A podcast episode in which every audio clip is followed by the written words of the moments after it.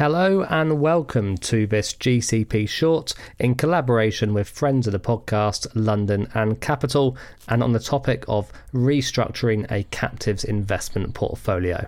Our panel for the next 20 minutes consists of Chris Dalziel and Shadrach Quasar, both executive directors at London and Capital, as well as Malcolm Cutts Watson, founder and managing director of Cutts Watson Consulting, based in Guernsey. We will be discussing what impact sustainability and CSR trends are having on investment strategies, how captives can transition away from a loan to parent or cash based strategy, and the role of the board and good governance in overseeing money management. But first, Chris begins by providing a summary of how this current environment has changed over the past five years.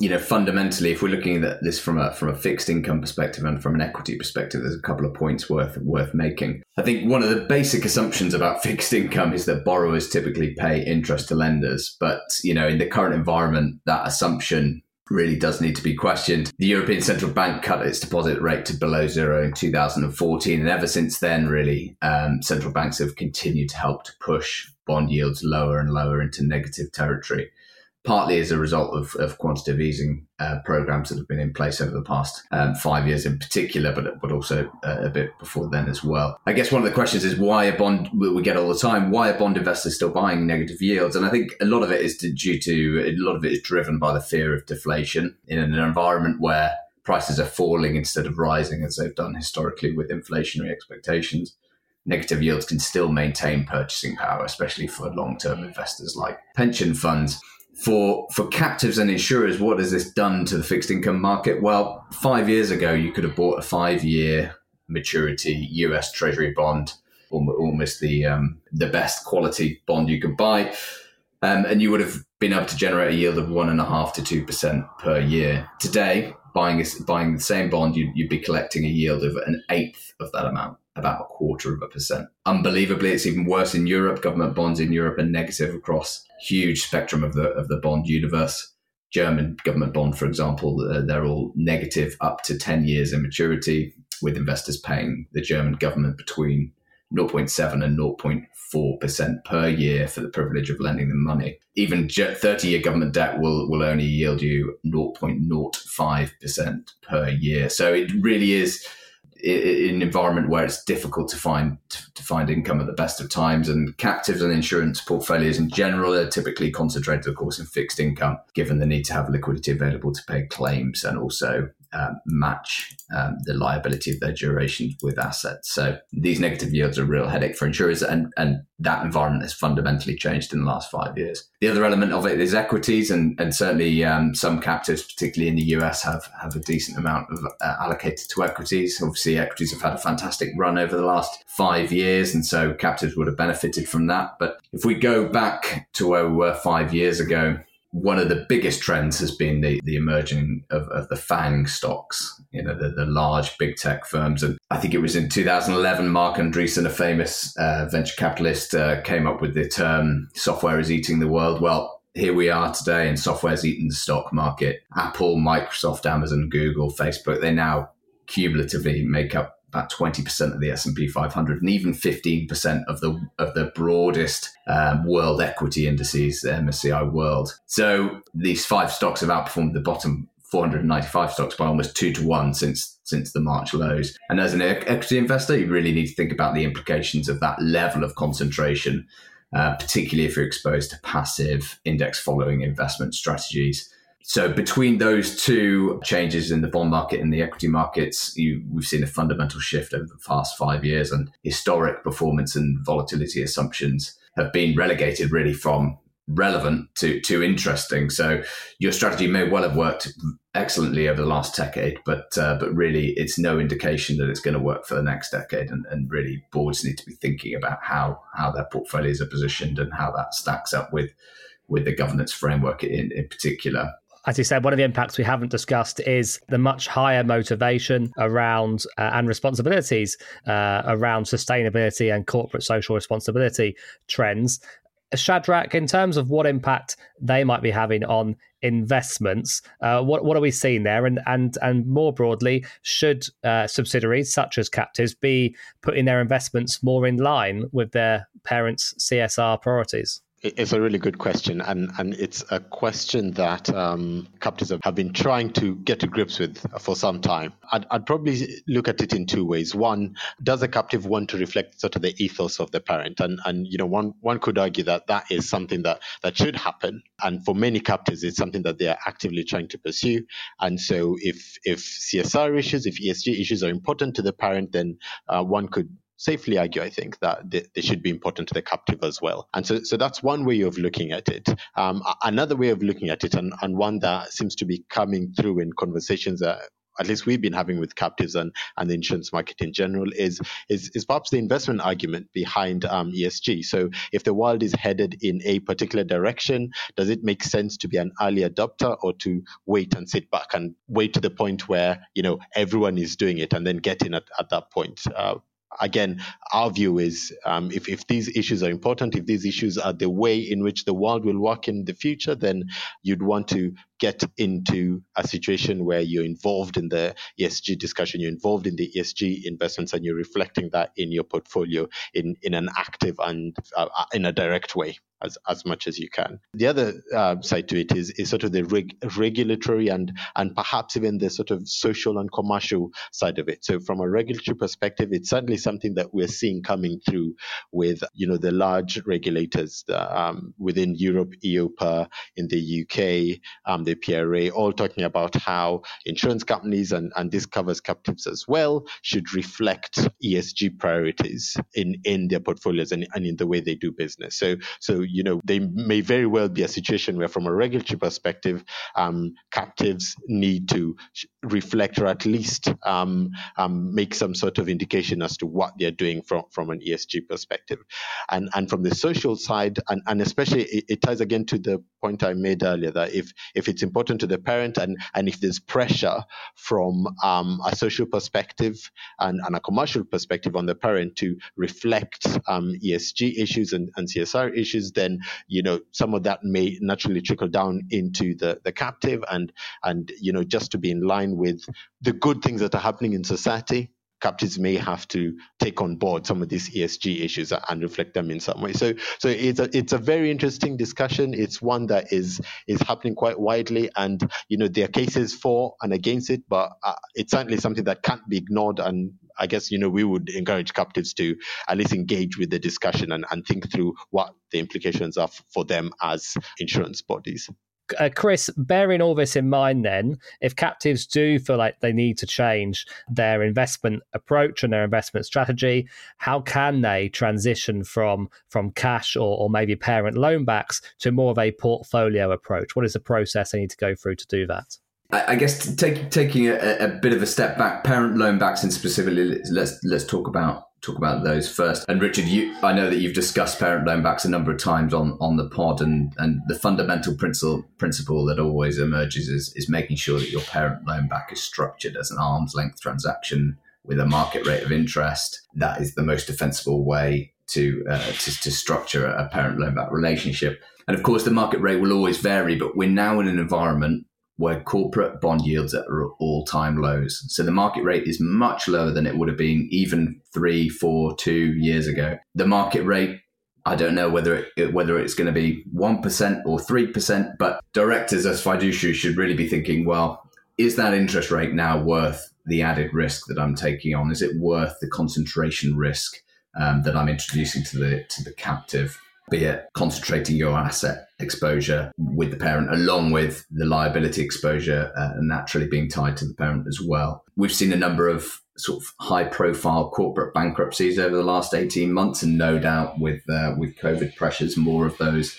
um, will emerge over over the next year or so. So I think parent loan backs certainly there there are good there are there are questions to be answered there. And I think the other group of captives who should be thinking about reorganizing or perhaps looking again at their uh, their their investment approach should be those who are who are only in cash. And um, Shadrach, perhaps you can talk a little bit about cash captives with with cash concentrations and, and how we've how we've been helping those put that put that money to work. Yeah, th- thanks, Chris. Um, again, you know, we have come across, you know, quite quite a few captives and, and insurers in general in this environment who've um, really gone into cash in a big way. And you know, some of that is a flight to safety and and a way to buffer against some of the uncertainty in the market. But that is not necessarily, uh, I guess, the most efficient way to to manage a portfolio. Again, you know, Chris mentioned sort of the fiduciary duty of, of directors, and, and one could argue in this environment where cash is yielding zero. And, and again, in large in in large bits of Europe, cash is actually yielding negative rates. So um, you, you're paying to give someone the privilege of holding your cash. The way we think about it is in terms of, I guess, in two ways. One, obviously, the negative and low rates, and the fact that you can get much better rates even holding um, certain types of government or, or supranational bonds and than, than cash. And, and the other side of it is for those captives who are under a regulatory regimes such as Solvency II, the penal um, regulatory capital that comes through from holding cash, depending on the cash counterparty. So, so it's not always good from a regulatory perspective to hold large amounts of cash, just because you're you, you're you're then paying not only the negative or low rates, but also you're having to hold capital against the bank that's holding the cash. So, so we've worked with a few. Um, insurers and, and captives who have large cash allocations and, and have come to us and, and, and are thinking about moving away from from the that large cash holding. Um, and, and some of the ways that we've done it is is first by thinking about it in initially as a risk appetite question. So so from a captive's perspective, there is a reason that they are they're holding large amounts in cash, and a lot of this is because you know markets are a bit choppy, and you know they feel safer holding cash, and there's a liquidity benefit of holding cash, especially if your underwriting is perhaps a lot more volatile than, than it has been in the past.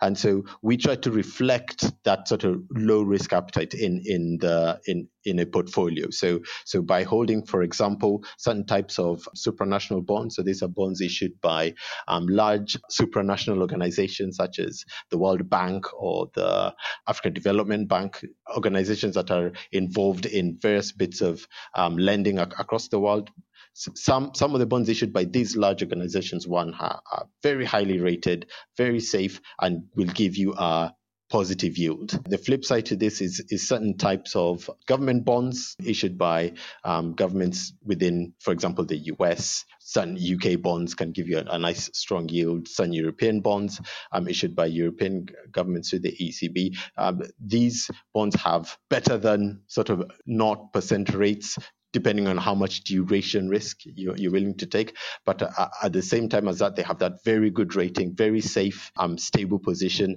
that sort of reflects that low risk appetite that a captive might, have. So, from our perspective, the key thing is to understand what type of risk a captive may be willing to take and whether that can be reflected in the bond market. And, and in most cases, it is possible to reflect that in the bond market. And, and you then get that benefit of a, higher than 0% um, um, yield in the portfolio, but also they, they'll be, again, for those captives who are under regulatory regimes, they, there'll be a, a capital benefit. You know, for example, the European bonds and, and really highly rated supranational bonds that I've discussed have, have a 0% charge compared to, you know, a sort of maybe 6% charge for, for cash held with an A-rated bank. So, so the, these are the type of issues that we would be discussing and, and, and the type of things that we think captives should be thinking about. Malcolm, in terms of uh, the boards of captives, obviously looking after the money is a pretty important job of of, of any of any company, and in this case, insurance company. What role should boards be taking on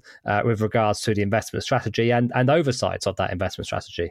Well, I think Richard, you, are really going back to corporate governance fundamentals. Um, the board sets the strategy, in this case, investment strategy, and that's often based on input from management or the shareholder. Uh, the management is then instructed to implement that, and then the board oversees the performance. So that's that's the principle. What does it look like in real life? Well, I think the first thing the board has to do is set the risk appetite.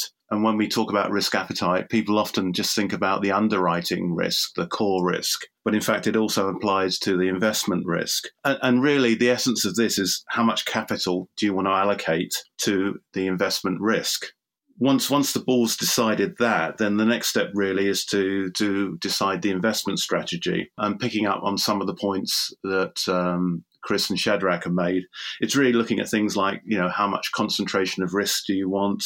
You know, who are approved counterparties? How do you match uh, your assets with your liabilities so you don't get a disconnect there? And, and whether there are any ESG or uh, CSR, whatever the buzzwords are, uh, issues that need to be considered. Once you've got your strategy in place, it's then a matter of um, preparing the investment policy and guidelines. And, and typically the board will delegate that to a committee, an investment committee. And in turn, the investment committee may look to the captive manager or an outsourced investment manager to, to help them with that. Clearly, if, if you're outsourcing it, then you need to make sure that you have a proper commercial tender exercise there's a proper contract in place with KPIs, uh, and there's there's proper reporting. But really, the role of the the committee or the board, if it wants to continue keeping that responsibility, is to is to monitor performance. Um, and I think we need to be conscious. It's not just investment return; it's also uh, assessing the amount of risk that's being taken to achieve that return. And the other area is obviously to detect any breaches from the investment guidelines. And really, you need a system in place that allows you to be able to detect those breaches or your outsourced manager has systems in place to do that. And really, that requires some form of real time reporting. And then finally, if there are breaches, you obviously need to know how they've been resolved. So that's that's the sort of process to put the investment strategy in place by the board, but it obviously has broader responsibilities, and one of those is really assessing risk. And so, you know, the risk register that the company will maintain uh, should have significant assessment of risk associated with the, the investments, and also as part of the ORSA or Oscar or whatever risk assessment process the board has decided to adopt, there needs to be some stress testing, uh, really sort of introducing some adverse scenarios to the investment portfolio. So, for example, what happens if a parent is unable uh, to repay a loan to the captive? What happens if there's a bank downgrade that's holding most of your funds, or there's a significant interest rate movement? Uh, the board should be considering this and should be uh, understanding the risk and also putting in place mitigation and, and having sufficient capital to support that. So it's it's really, you know, it, it's basics, but it needs to be applied properly. Chris, just lastly, then, and, and Malcolm's touched on some of this. What does, in your view, what does a good investment governance framework look like? I think that's the million dollar question, and Malcolm has certainly touched on a lot of those, a lot of some good points already. I think going back to basics, the purpose is really to, of an investment governance framework is to address an, investment issue, challenge, or, or, or, achieve a goal. So naturally, a good investment framework is structured in a way to, to, to do that. And of course, captives have a wide range of investment goals and challenges, but the underlying structures that we uh, that we see all share some some commonalities. Good frameworks are usually set up to ensure compliance and pursue excellence, uh, which is all very well. But I'm sure your your listeners will be asking what are the practical steps that, that we can take to uh, to address those. So at a strategic level, at the board level, I think there's three key questions you can ask. Can you clearly articulate your investment goals? Do you look regularly and review your investment policy statement or your investment guidelines? And also, can you ensure that you've got the right level of expertise on your board and the right level of attention, of attention on, on investment matters. Those three questions in a bit more detail, you know, clearly articulating your investment goals. We often see that captives roll out old business plan assumptions when we're talking about investment goals, and that might be, yeah, assuming a 5% return with no investment risk. And while I'd love to offer that, it's it's not possible in today's market. So what are what are captives trying to do? Are they trying to preserve capital and have it grow in line with inflation? Do you just want liquidity for claims, um, even at the cost of investment returns? Are you looking to minimize the amount of regulatory capital allocated to investments so that capital can be used more usefully in underwriting? Or do you want to match or exceed the market return for whatever asset classes you're investing in? So there's a lot of different ways to look at that. Secondly, look, looking at investment policy statements more regularly. Are they fit for purpose? Do they clearly artic- articulate your, your risk tolerance as a captive? Do they allow your manager enough flexibility to meet the investment goal that, you, that you've set out? Um, are they tight enough to maintain regulatory compliance? You know, the, these kind of questions should be raised and looked at in detail at least once a once a year with your investment manager. ensuring the right level of expertise on your board, that's a bit of a trickier one. Investments are often an afterthought for captives, and you can tell when you look at the makeup of some of the boards that they're full of underwriting experience, regulatory specialists, accountants, but often there isn't too much investment expertise or experience. As a result, I think investments aren't always given the right level of board attention, which makes it difficult to take a strategic view on investments, and it becomes a bit of a vicious cycle. There are a couple of ways to tackle that you know, uh, can you ask your investment manager to come in and provide some education sessions for your boards? That's something we do regularly. Um, perhaps you could set up an investment committee separate from the board where more time can be spent thinking about investments. Uh, perhaps when a board member retires, you can think a bit more about board, board diversity. And I mean that, you know, in, in race, gender, skills. When you're appointing a, a replacement director, is there a space for, for someone who's got a bit more investment experience? Think at an operational level, there's a couple of things, a couple of questions you can ask as well around the, the framework. You know, do you have the confidence that the reporting being sent to the board or committee from the insurance manager or from the investment manager is, is you know, surfacing the right level of, of information required? Are you working with the right service providers? Do you right, have the right processes and reporting in place to understand when something changes meaningfully in your portfolio? Know, clearly the answers to all those questions will vary considerably. But I think looking invest uh, looking at the investment governance framework in those kind of terms allows for boards and, and captives to make continuous improvement to, to the processes, and also allows captives to create their own frameworks that work within their own their own contexts. What the trend I'm seeing now is a lot of captives are setting up subcommittees for particular functions. And, and, one of those, obviously, is the investment function. And what I like about that is it allows the board to have adequate time to consider the, the more strategic issues, while the committee considers the more detailed oversight. And also, you can co opt additional members onto that committee who are not board members. So you can bring in the expertise of an external investment manager, someone from the captive manager, maybe a retired uh, investment person, and, and really they can they can spend the time necessary to really understand the guidelines and to make sure that the, the function is being properly governed without taking up too much of the board time and in turn the committee can report back to the board in summary. And I think that's a much more efficient use of time. Well, thank you to Chris, Shadrach, and Malcolm for an engaging discussion on restructuring a captive's investment portfolio. You can find the biographies of all three of our guests on our guests page on globalcaptivepodcast.com and more information on London and Capital and all of the episodes they've appeared on as well. But for now, stay safe, stay well, and see you next time, captives.